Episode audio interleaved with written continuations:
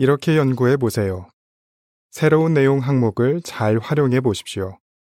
제이더블유 라이브러리와 제이더블유 닷 오알지의 새로운 내용 항목에는 가장 최근에 발행된 자료들이 나와 있습니다. 최신 자료를 찾는 데 어떻게 이 항목을 잘 활용할 수 있습니까? 제이더블유 라이브러리.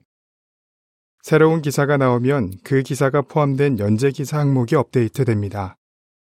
따라서 특정 연재기사 항목이 새로운 내용에 나타나면 그 연재기사의 최신 버전을 다운로드할 수 있습니다.